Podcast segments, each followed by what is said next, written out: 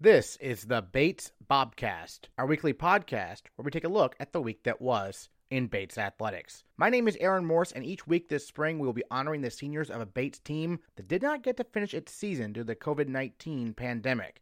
This week, we chat with the three senior captains from the men's lacrosse team, plus an interview with head coach Peter Lasagna. That's coming up on the Bates Bobcast. Bates, Bates, my champion, my champion.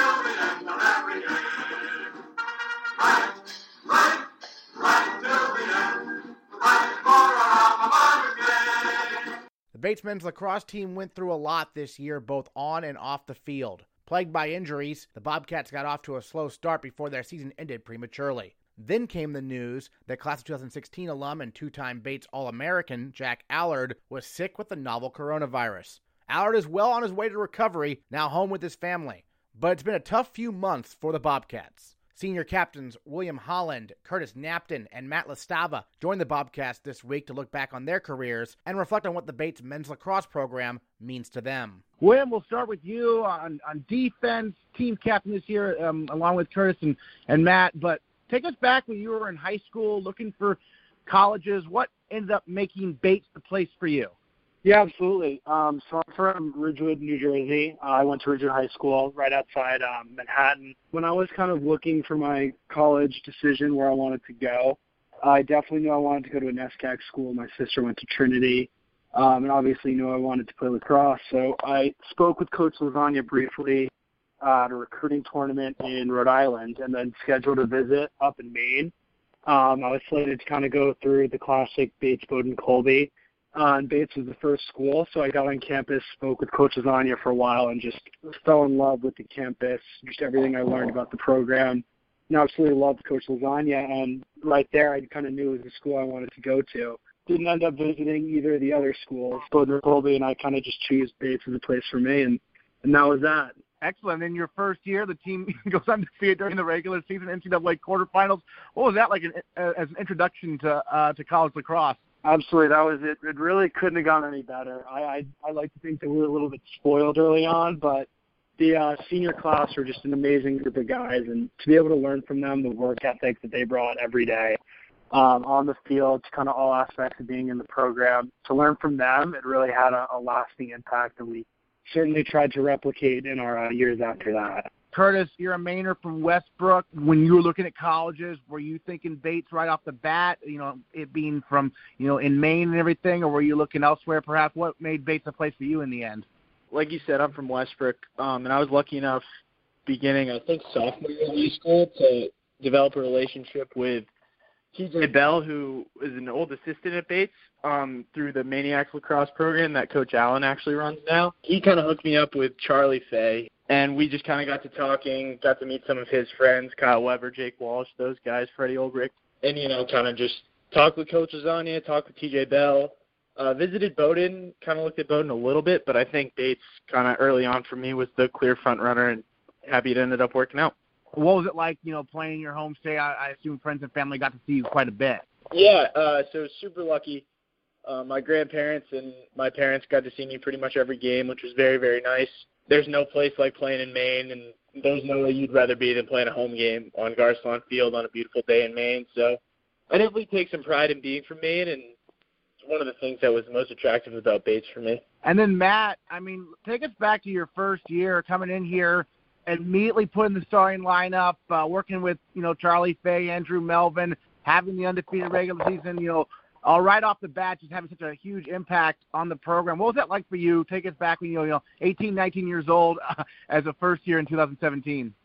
Yeah, I mean, uh, it was definitely crazy. Uh, the, the first year was kind of, it kind of flew by, um, but it was just one of those things where we all, our entire freshman class kind of came in and um, like wide-eyed, bushy-tailed, just ready to get after it and play hard. And we, the senior class definitely was like one of the most welcoming and like hardworking, competitive people that like we've ever really met. And it was, it was, it was kind of super nice to be able to adjust to, to just like go into it and see how they kind of competed and just try to match that. Um, so, I mean, we were fortunate enough to play throughout the fall and, like, kind of adjust. Um, so, I mean, I guess it's it's a vice and also a virtue of, like, NESCAC lacrosse and, like, not having our coaches and stuff like that all fall. I, I think it, I think it's a testament to how well the team was really run without the coaches uh, throughout the fall and the winter, of just having um, the freshmen really, really get acclimated to playing college lacrosse with one another. So I think, like, in that in that sense, uh, having, like, the whole fall to kind of adjust to playing attack and playing against college defensemen, I think really prepared me individually, and I think really prepared, like, our class as a whole to be able to, like, compete every single day. Great. And then, William, this uh, your senior class, class of twenty twenty, I mean, there's fourteen of them, based on my count here on the roster, pretty fairly big senior class, fairly big roster in general, of course, for men's lacrosse. But what's this group like, William? Just take us inside kind of this group's kind of personality as, as a unit, kind of. Absolutely. Um, so coming in, uh, like we've touched on a lot, the uh, our seniors, our freshman year, were incredibly close, uh, really, uh, really like kind of welcoming group. Um, so we saw how well they got along with each other, how they pushed each other to get better, and that certainly was something we tried to replicate in our uh, four years learning from them. So, like, our, our grade, there's a bunch of us who are incredibly close group. Um, we try to, like, go through making decisions as a team, like, as a, like, cohesive body, making decisions as fourteen, and I think that really just kind of helps us have, like, a successful four years, just, like, being so close. We've lived with each other all four years, and that definitely is, uh, has helped us. And then, Curtis, for you, you know, you you were a captain last year as well as a junior, um, got an honorable mention All-America honor, second-team All-New England. What was that like to have kind of a, a breakthrough junior season after, you know, you were playing quite a bit and contributing a lot the first two years as well, but What what kind of change for you in terms of from a leadership perspective last year, perhaps? Sure. I think it was a little bit being, you know, kind of more in that leadership role and having those two years. Um, I think freshman year was, you know, obviously we had that really, really great offense and a lot of really good offensive midfielders ahead of me. Um, so to be able to learn from them, um, obviously I, you know, talking about Kyle and Charlie, kind of sophomore year having a little bit of a growing period of being a bigger contributor on the team, I think, and then junior year having it, you know, being able to work with Matt, um, being more comfortable playing with Andrew Small, and then having Jack Scribner with me as well. Um, just kind of gave me the confidence, I think. Um, and, you know, you know, last year's offense was pretty pretty outstanding in terms of how well we worked together. So being, you know, one of those pieces uh, and able to find my niche was pretty cool. You know, obviously you mentioned working with Matt, Matt, the all-time assist leader here at Bates. Curtis, what was that like to receive passes from him? Because clearly he sees the field very well. Yeah, uh, he made my job pretty easy, about as easy as it could be. Um, you know, Coach always talks about how scoring goals uh, without the ball in your stick is a lot easier than scoring goals with the ball in your stick. Um, and when you have the best, you know, quarterbacking attackman in the country throwing you the ball, it doesn't get much easier than that. So definitely made my life a lot more fun. Matt, how did you develop that field vision? I mean, it was obviously, you know, it was there right away. You're at thirty-two assists as a first year. How do you work on that? How do you see the field so well in terms of, take us inside that a little bit from a playing perspective? Well, I think, like, over over the years, it definitely progressed. It was one of those things where freshman year, um, I mean, like, it, let me just start out with, like, when you're on a team of, like, sixty guys and it's all, like, one collective action, one collective goal to win every single game, you really just try to find your role within the team and just try to do that to the best of your ability. So, like, freshman year specifically, I didn't have to do a lot of feeding. I didn't have to do a lot of dodging. Like, I wasn't asked to do any of that, and I don't think I was ready to compete and do that the way that the upperclassmen were able to do. Uh, all I was really asked to do was to be a really good facilitator, be a really good off-ball player, and finish the shots that I was I had the opportunity to have. Um, so in that respect, freshman year was probably a left-handed attackman's dream of just playing with those the people who I was surrounded with. And then once they graduated sophomore year, I was like, I I, I knew it that um, I knew that people didn't really respect me individually as a player. So I kind of had that chip on my shoulder of of trying to prove myself individually, but also understanding how my role had to change within the offense, of having going from just an off-ball scoring threat to, okay, I, I need to dodge. I need to dodge and have my head up, because it it only takes a couple times to, like, dodge and, like, get a good look at the net for, like, defensemen to start sliding. And ultimately, like, it's it's not really about being an individual goal scorer as much as it is being an, a great teammate and trying to um, open up opportunities for everyone else, because it, it's it's relatively easy to stop someone offensively when they're kind of one-sided. So, and I knew that going into it. So that was definitely something that each year I kind of tried to progress a little bit as a player, of having sophomore year trying to prove myself as a Dodger, junior year trying to improve myself as a Dodger and a feeder. And then senior year was a whole different animal. But um, I, I think recognizing where my spot was on the offense, I think really helped me um, adjust to uh, how our team as a whole changed.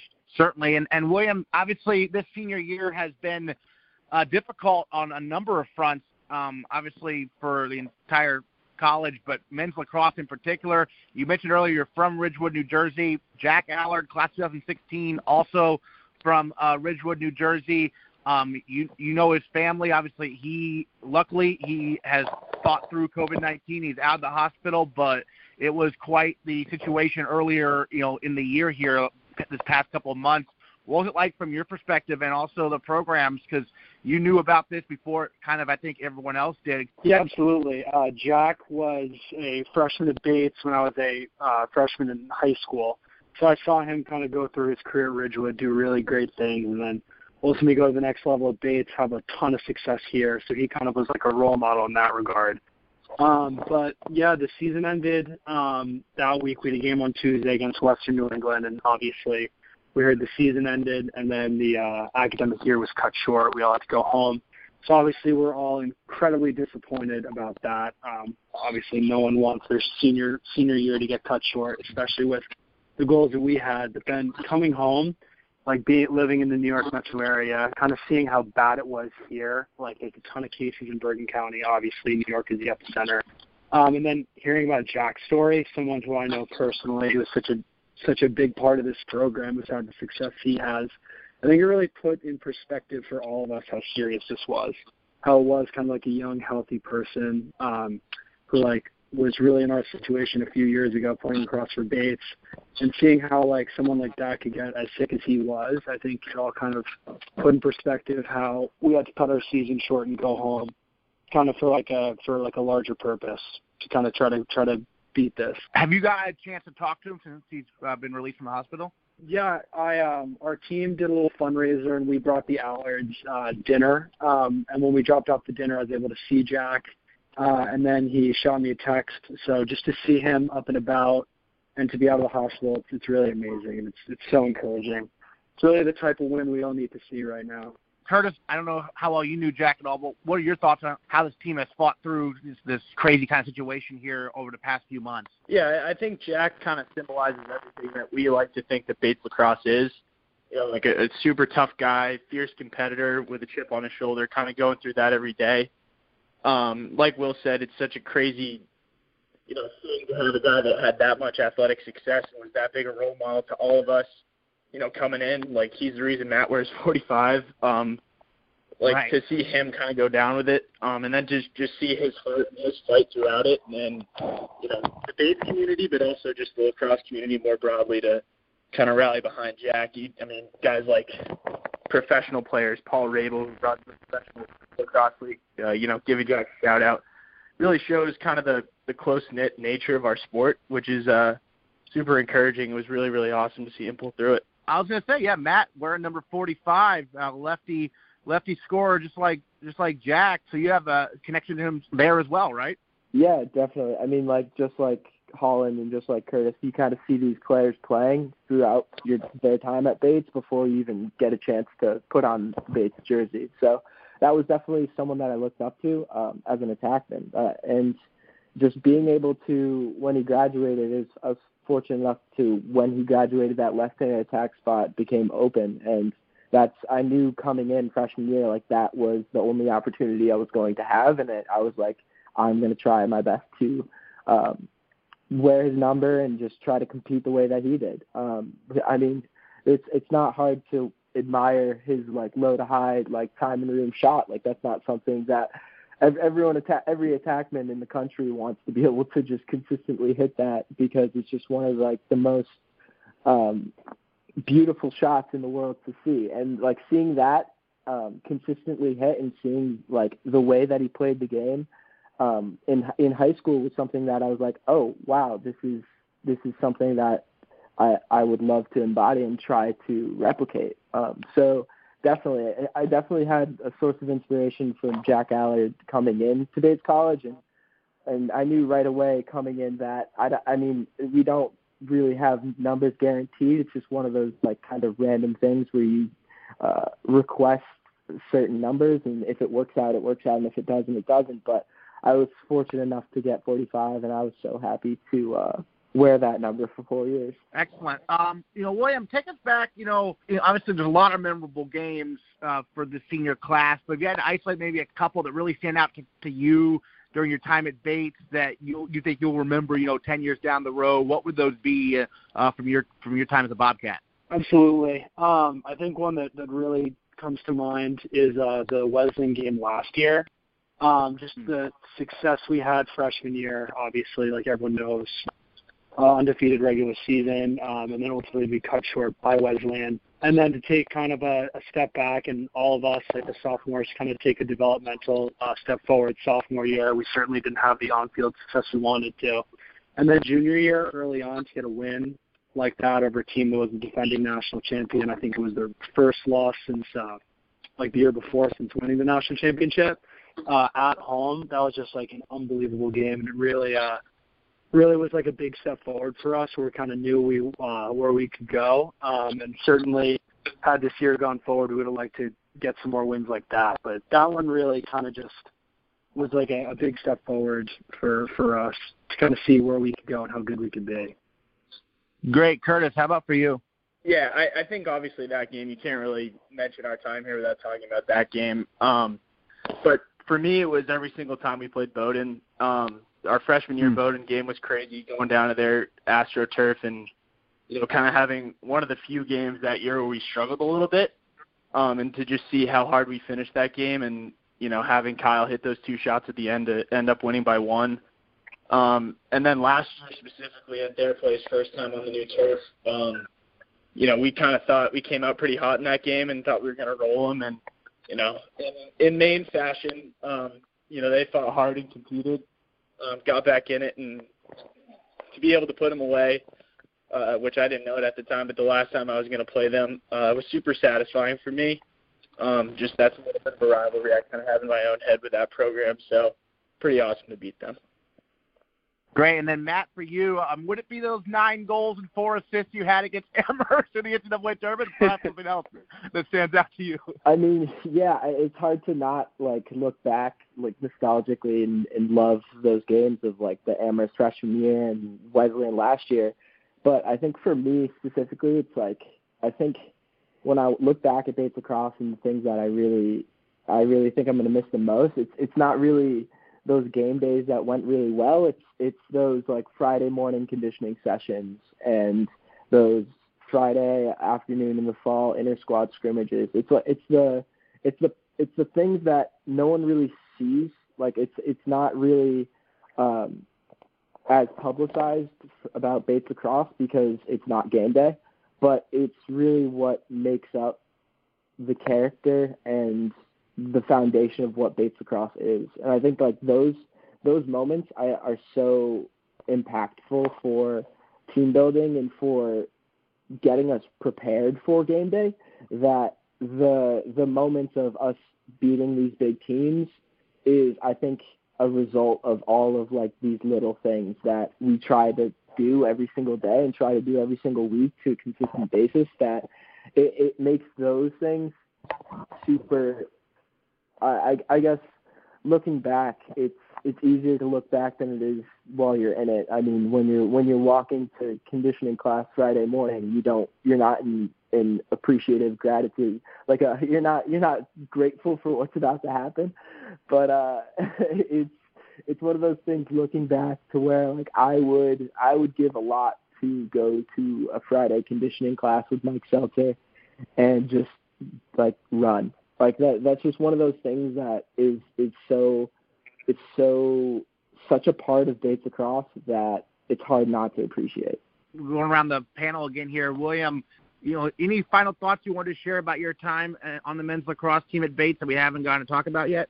Uh, I think it's we're in such an interesting situation. Um, like, obviously, having had the year cut short, and then we all kind of have to stay at home with uh, social distancing, so we've had kind of a lot of time to, to think about it and digest the season ending in the fashion it did. And it's really to, to kind of echo what Matt said, the things that I'm really going to miss about playing lacrosse at Bates. It, It isn't really, obviously we love the big wins. Um, you try to certainly try to forget the, the tough losses, but yeah, the day to day, just like spending time with the guys. Like I think the, one of the strengths about our program is how close and strong our relationships are, like with each other, uh, the players, with the coaches.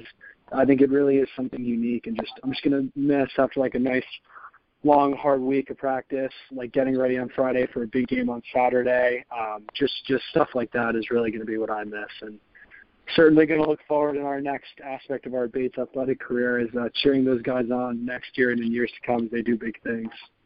Great. Curtis, how about for you? Any final thoughts you want to share? Yeah, uh, I, I just think the what I'm going to really remember most about my time is kind of the progression to the, the level of commitment that we saw, you know, from across the board. Obviously, our, senior, our freshman year, it was really great having this really, really talented team that won a billion games. And then kind of moving on from that, having a tough year sophomore year, coming in as a junior, it was, you know, what changes can we make? Um, what things can we do a little bit differently to try to improve ourselves? Just kind of changing, you know, mentality for practice. We added in a morning lift um, senior year, just, you know, doing little things differently to try to do things that we'd never done before um, and accomplish our goals of, you know, NESCAC tournament success, getting back to the N C double A tournament, things like that. So to be able to have those things go really well and really see kind of a jump forward athletically with our team, you know, through the help of Coach Seltzer, Coach Dean, Coach Lasagna. That was really, really cool, and I think it's definitely something to look out for. We're just going to get, you know, faster and stronger moving forward and be very, very good. So I'm really excited to see what we do.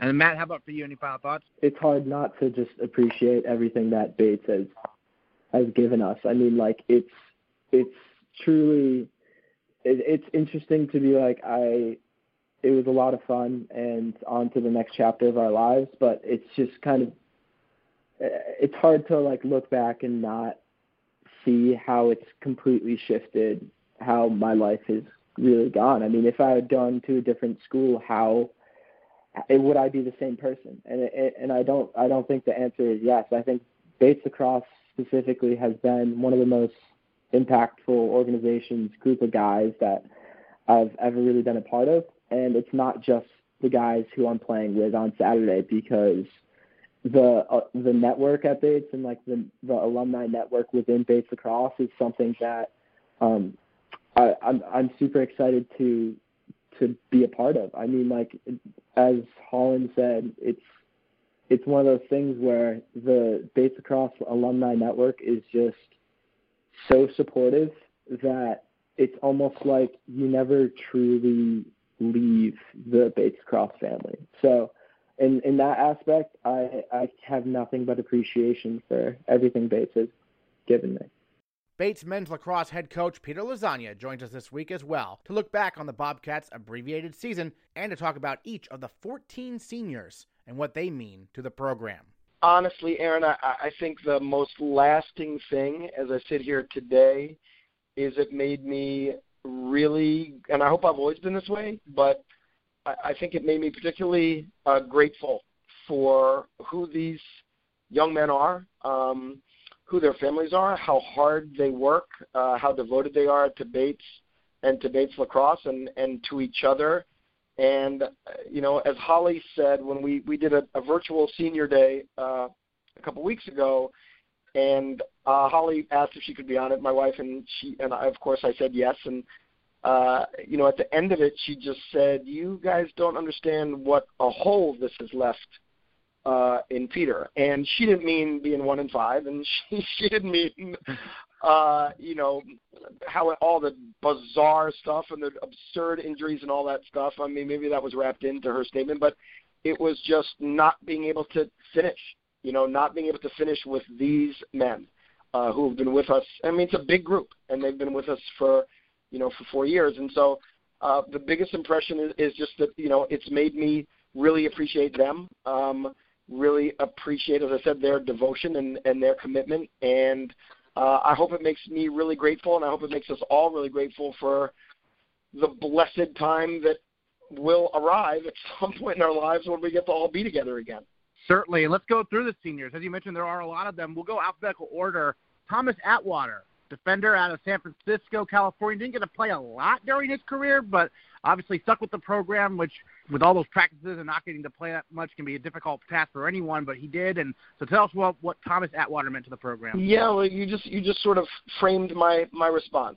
Um You know, Tommy was really snake-bitten, uh, I mean, two or three different times over the course of his career, just when he had put together his most solid days, you know, consecutive weeks of, of really starting to step up to the level that we believed that, that he could always get to, um, he would have a, just, a, you know, another nagging injury. And he's, I mean, he's one of the very best students on our team and, and has been that consistently uh, since he arrived here. So it's been, it was a great mentor and Uh, and, and, and tutor to a lot of our people, um, but was what you just described, you know, just had that incredibly even, upbeat attitude, you know, was never, or at least outwardly, never showed his uh, his disappointment um, at things he could not control. And when he was healthy and was able to be out there, he was the utility infielder. He'd, he'd go wherever we needed him to be, at the close defense or out in the midfield, wherever we had a need. And, and again, and, and you just said it, you know, and I think this is becoming more and more rare with time.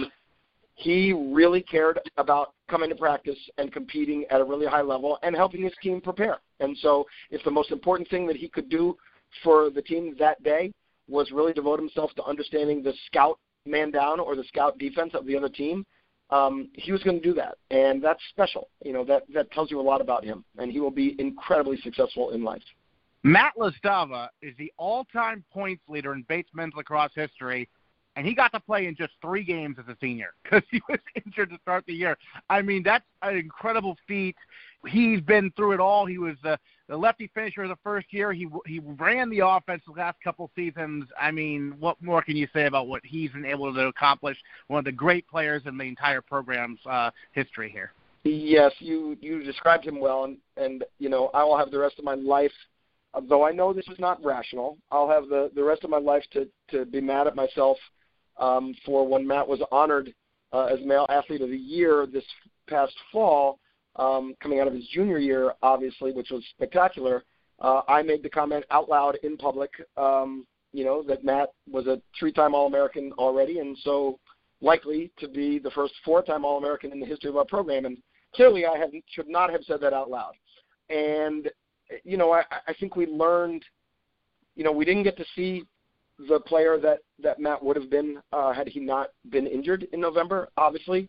But what we did see uh, and what we what we already knew that about Matt, but what was really demonstrated boldly from the moment he got hurt was that he just kept the mantle of leadership first and foremost. And so now it was not about him, and it was not about – I mean, he worked really hard to get better, obviously, and got back out onto the field, but – he knew it was not going to mostly be about him. It was going to be about helping other people prepare, helping the people that were going to be asked to, to try to replace him um, or at least play the position um, to help get them the most ready and just to keep people focused on everything else but him.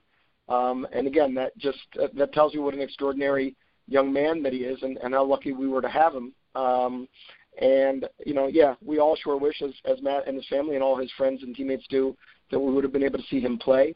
Um, you know, we what we got to see was we got to see some other people step into to opportunities, and, and some of them do really, really great things with those opportunities. But, um, yeah, no, he's a special player, uh, the all-time leading scorer. You don't have to say a whole lot more than that, but um, he really, you know, he elevated his game when it mattered most, and uh, it was it was a it's been a joy to coach him, and I, I can't wait to have him be a great alum. Certainly, and Sean Clark, uh, Five foot ten midfielder out of Mill Valley, California. Saw a lot of action, I think, his last couple of seasons. Maybe not a lot of stats necessarily. Some of one of those positions where might get overlooked, but he was a key contributor um, certainly the last few years, wasn't he?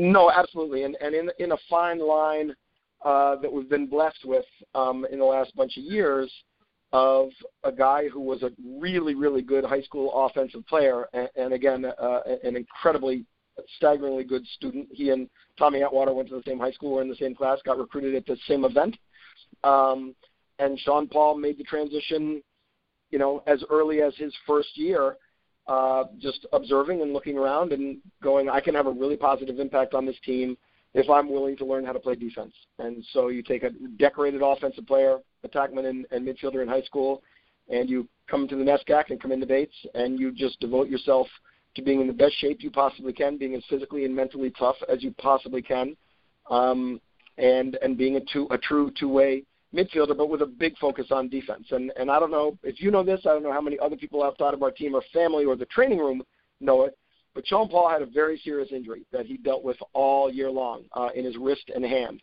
And if you were going to ask a short stick defensive midfielder who has to jam, you know, a really good offensive player on the other team every play, what part of your body would you like to not have hurt? Uh, you would say your hand and wrist and forearm. And so uh, Sean Paul was was incredibly tough uh, this year, and but was, was really important throughout throughout his career, and and uh, is working on being an um, an officer candidate school in the Navy. Awesome. Another senior from uh, California, Drew Collins out of Piedmont, California.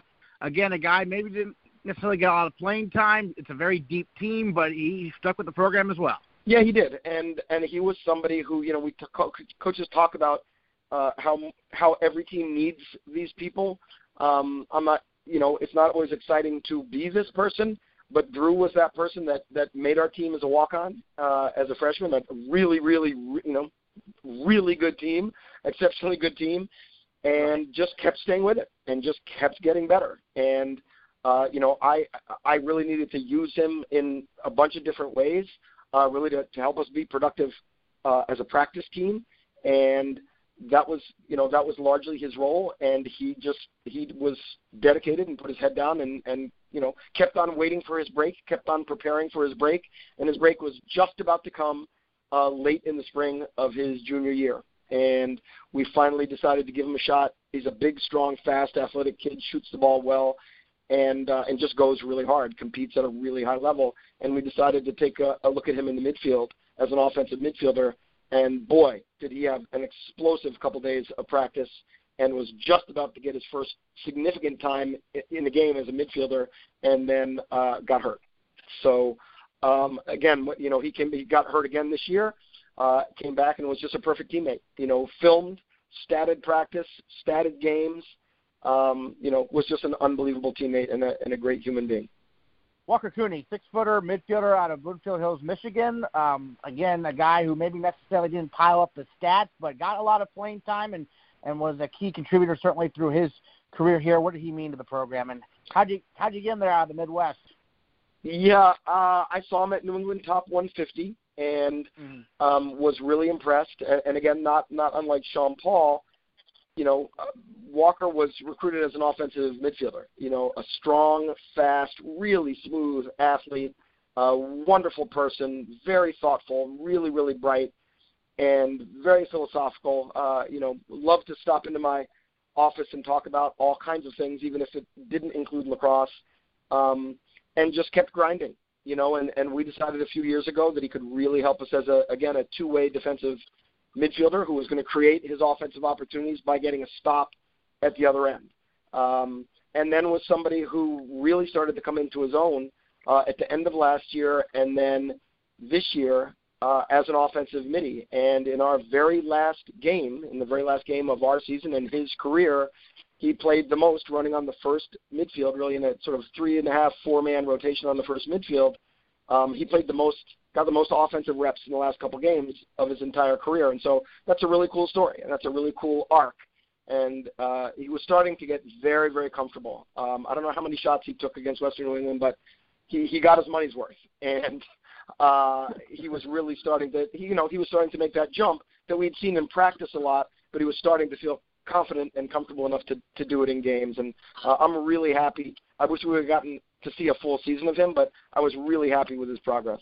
William Holland, talking this morning along with the two other captains, six foot four out of Ridgewood, New Jersey. Um, just a, a great, a you know, strong leader there on defense.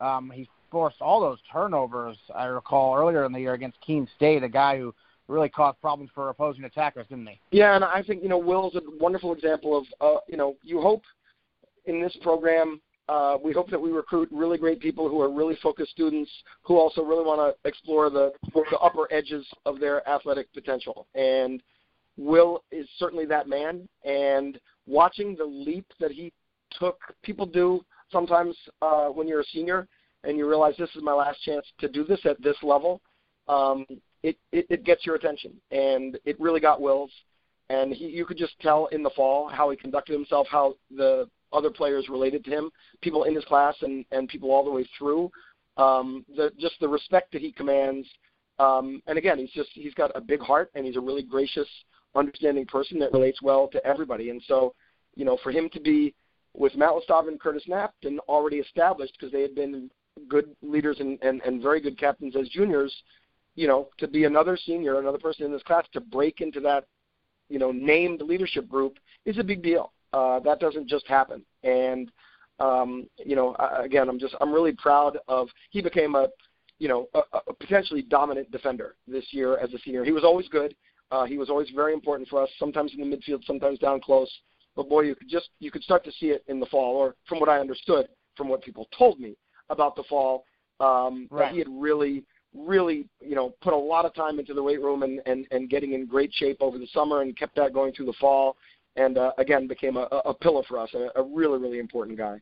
Otis Klingbeal, I think he first came to my attention with the uh, M L A C Weather Instagram account a few years ago, yeah. but very talented player on the field, plagued by injuries, but when he got his opportunity, he scored a lot of goals for you guys, didn't he? Yeah, I may be the, the only person in the sport of lacrosse or at Bates that knows Otis more for uh, his academics, his leadership, his artistic talent, and his ability to score goals, and not right. uh, and not Bates Lacrosse Weather.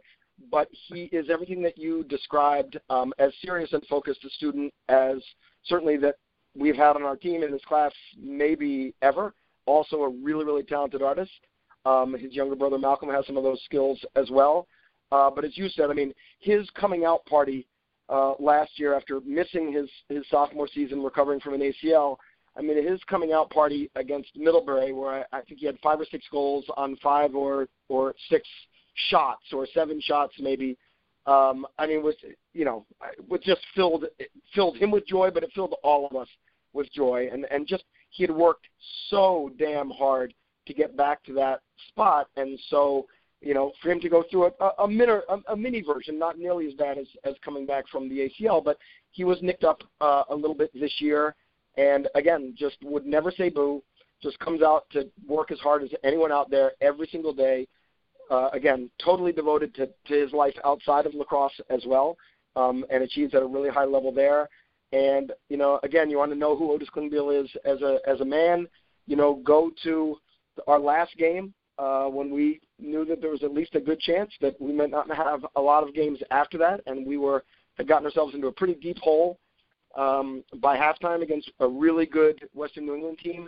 And Otis just, you know, tried everything he could to bring us back, and uh, and again, I think had another five goals on sh- six shots day. You know, I, I think again, Matt Chlastawa attracts a lot of attention. Brendan does, Curtis Knapton does, but boy, uh, in terms of his lifetime scoring percentage, I'm not sure who was ahead of, of Otis.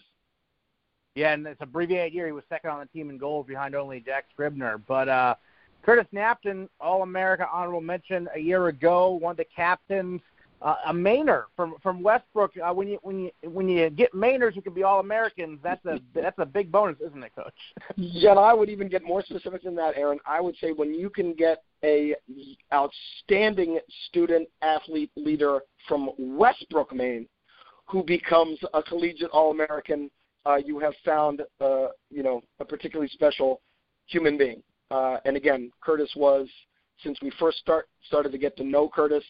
Uh, Curtis struck us, impressed us with his coachability. And he's just one of those people that, you know, multi-sport athlete in high school, and uh, decided, just fell in love with lacrosse, and decided that lacrosse was the sport that he wanted to try to pursue at the highest possible level, and uh, actually jumped out at the C B B Prospect Day. I think the first C B B Prospect Day we ever did, on a miserable day in Waterville when it was forty-eight degrees and pouring rain, and a lot of kids from all over the country decided they didn't really feel like playing lacrosse in front of the Bates, Bowdoin, and Colby staffs, and the kid from Westbrook, Maine didn't feel that way. And uh, and Curtis announced to us who he was. Uh, that's why we wanted to get him, wanted him at Bates.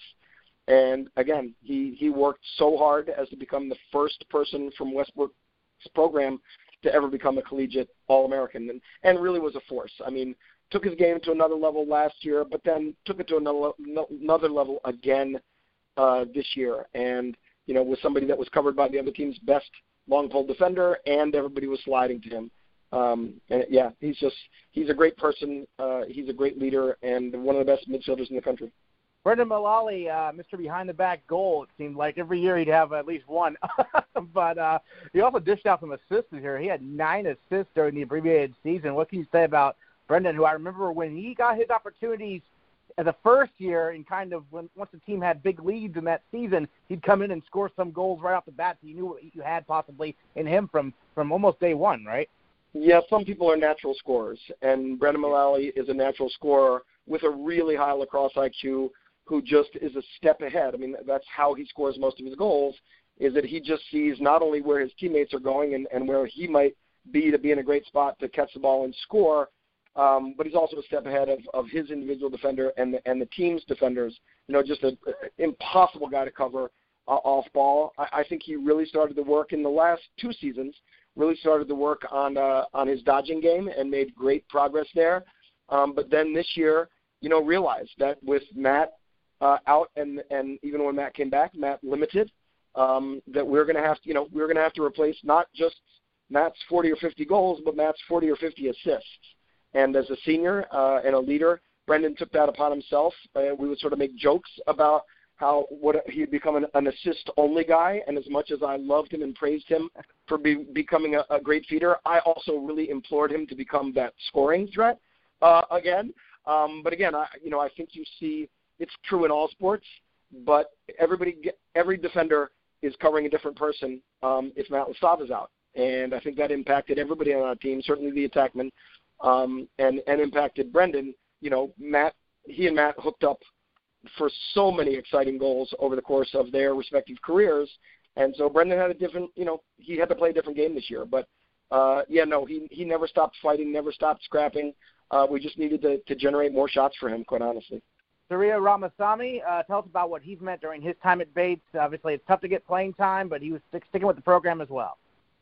Yeah, I mean, he, again, he came in with this uh, a really, really, really great class at, at a time at the height of our program. Um, very, very controlled, really good stick. I actually, uh, as a high school player, he jumped out at me uh, as a guy who could dodge and, and shoot on the run, and um, you know, was really needed to be a great practice player. Uh, he probably didn't know on a daily basis what position or at what end of the field he was going to be playing.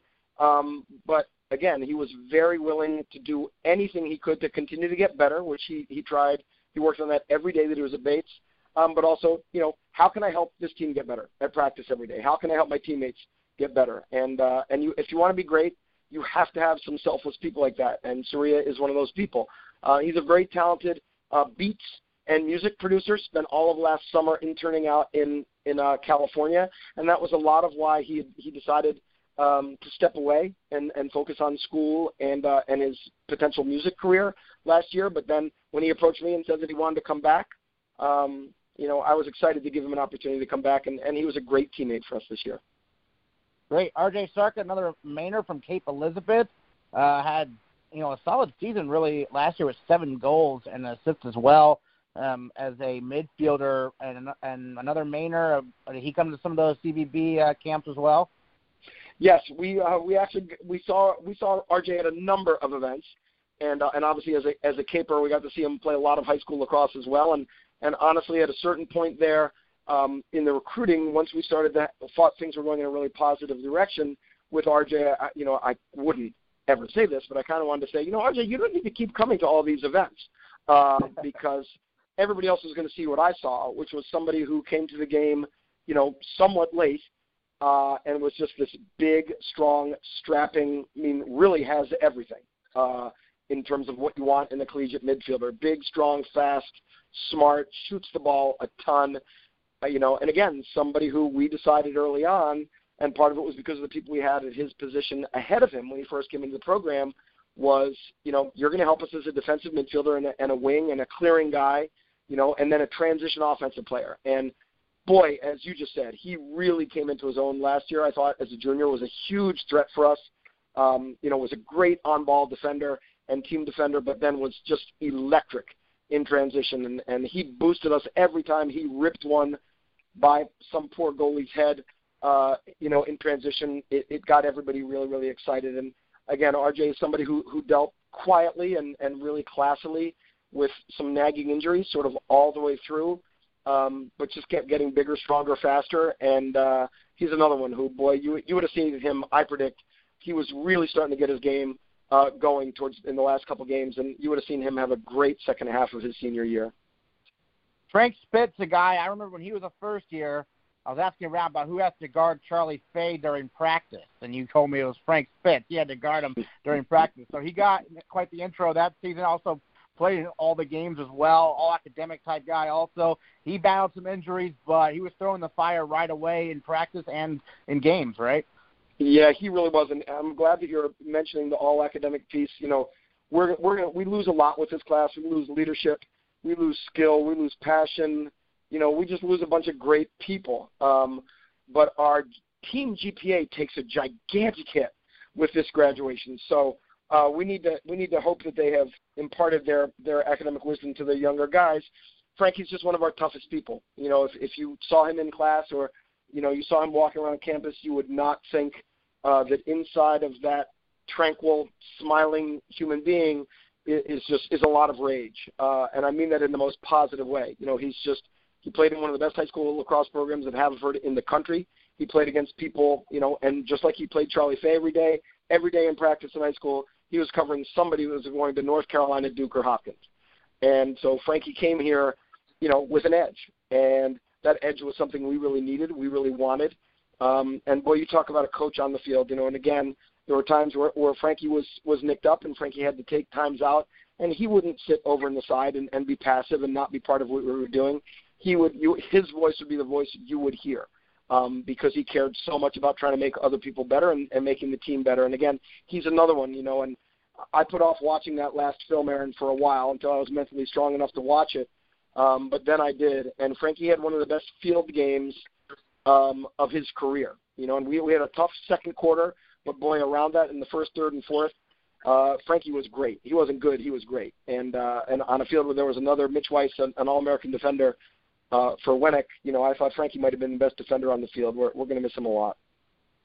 And then Rob Strain, who it seems like he was always in a battle for playing time uh, between the pipes as a goal uh, as, as a goalie, whether it was being the upcoming first year, um, trying to uh, get the starting spot or trying to fend off someone else. But this year it seemed like it was his position. No doubt about it, and he was he was really good in a, in a short season, uh, just like he was really good uh, last year and, you know, his entire career at Bates. No, you have it exactly right. I mean, he's just been remarkably consistent, uh, remarkably level-headed with with just, you know, an almost surreal ability to deal with whatever was going on. You know, whether he was the starter, no matter what year it was, um, whether he split halves, as he did for a lot of time with Mitchell Drake. Um, you know, again, just this incredibly good-natured, uh, good person who also is just a ridiculous athlete. And, uh, you know, honestly, if you ask any people that we played against, ask any of his teammates, you know, Rob was at his best when it was most difficult. Uh, you know, if we would have a failing, uh, we'd miss a slide, and that was one where you were just going, oh, God, okay, well, this is where they score from three feet. Rob would just make – you know, a, a, an absurd save that you'd never seen anybody else make. Um, and he was also a great, great, great athlete. And I think part of what, you know, we finally got to see this year because Rob, as you say, was the everyday starter from, from the get-go. I mean, he earned it. Um, and one of our most well-conditioned athletes, you know, but again, a guy who, if he wasn't our best goalie, he would have been our best something else. you know, midfielder, defender, I don't know, but he would have been. He's that great an athlete. And we went to the ten-man full-field pressure ride, the most I ever have in my entire career, because of Rob Strain, um, because I knew that with him in the back of it, we are going to be able to get the ball back a lot. And uh, it was really fun to watch him do that. Um, that was part of what turned the Winnick game around, actually. Um, it's also part of why we why we beat Keene State the way that we did. So, yeah, no, Rob Rob was having his best year. He was having his best year. As a, as a f- first time really in a while that he'd been a, a full-time four-quarter starter, I thought he was having his best year. And then Jack Walsh, to wrap things up uh, for the seniors here, a guy who he had to be ready. You might send him in there to handle faceoffs at a moment's notice, certainly his whole career, and another guy who was all academic for the Bobcats. Yeah, like I say, this this senior class, we take a big academic hit. I'm not sure what I did right in this class, uh, but I need to remember it and replicate it. Um, but, yeah, he was he was that person, you know, th- again, sort of being a goalie, a short-stick defensive midfielder, and a face-off guy. I, I think those are those are really, really demanding mentally and physically. Um, and you've got to prepare every day uh, believing that this might, you know, you might get ten tomorrow. You might get twenty on Saturday. You might, you know, that's how you have to prepare. And uh, for a lot of lesser people, when game day comes and you don't get as many as you want, because faceoff guy, I mean, they want they want to go every time, and they believe they should go every time. And, you know, when you then don't get that reward, um, you know, lesser human beings would not put in the kind of effort that Jack did uh, every day. And, and what was really cool to watch him as a senior this year, you know, with two freshmen and a junior as our other face-off people, Jack literally took them under his wing, and he was training with them many times that I had no idea about. He just took responsibility for not just making himself better, but making the position better in our team. And, and uh, you know, that just tells you what kind of person he is. So, again, big senior class from Thomas Atwater to Jack Walsh. Uh, Coach, you know, these, these, it's been a tough year. As we, we touched on it before, but, I mean, just looking at the situation off the field just for a moment, I mean, we talked with um, William Holland because he knows the Allard family, and it's great news that, you know, Jack, you know, out of the hospital. But th- that seemed like, I mean, it, it, and you wrote a great article about this, but it, if you want to kind of recap, like, kind of where this kind of, it kind of coincided with the season ending, but all of a sudden there was other news that was much more important than lacrosse. Yeah, no, well, that's, that's really well put. Look, you know, it was crushing uh, what happened to everybody. Not just us, what happened to everybody at Bates, what happened to every coach at Bates, but especially senior spring sport athletes uh, and coaches. You know, it was crushing. And we we knew, we're not we're not foolish. You know, we know it's we knew it was the right thing. Um, the the point is for, for everybody to stay safe and try to stay, save lives. Uh, but it was it was really difficult, and especially for this senior class with everything that they've done, everything that they've meant to this program, how much time they put into preparing for their senior season. They thought, and I thought, and the whole staff thought um, that we were going to have a really special team this year. And uh, and I would like to say that if everybody had been healthy, uh, I believe we, we would have been vindicated. Um, but that was not to be, and we just, you know, we had a lot of really, really important people hurt. We had a, a different lineup every day in practice, and yet they kept coming, and yet they kept coming, and yet they kept plugging. And, you know, even in the way that we ended it, I still thought we had a great run uh, in us. You know, Matt was going to continue to get healthy. Other guys were going to come back. And, and I think we we still had a great run in us, and, and it would have been a really neat story to see how that went. But while we were all forced to leave in a way that we did not expect, um, quite honestly, to learn about Jack Allard's sickness took all of the focus away from our own uh, feeling sorry for ourselves, quite honestly, and put it towards something much bigger than us and that mattered a lot more. And so to get that, you know, as Curtis Knapton, I think, uh, put out to his classmates, um, when we got news of Jack and saw the video of Jack walking out of the hospital, uh, they were going to have their regularly scheduled Friday class of twenty, uh, twenty twenty Zoom chat. And uh, Curtis, I think it was, that said, you know, courtesy of Jack Allard, biggest win of twenty twenty. And that's right. That, you know, that is the that is the right way to frame it. Um, and so, yes, it puts some context uh, on, you know, disappointment and pain. You know, no, what really matters? What really matters is Jack Allard walking out of the hospital and being hugged by his parents. Excellent. Peter Lasagna, thank you so much for joining us on the Bobcast. Uh, to salute these seniors here for men's lacrosse. Really appreciate it. Thank you, Aaron, so much. I really, really appreciate it. They're a special group, and uh, we're going to miss them a lot. Next time on the Bates Bobcast, we'll salute our seniors from the baseball team, which was coming off its best NESCAC season ever. That's next time on the Bates Bobcast.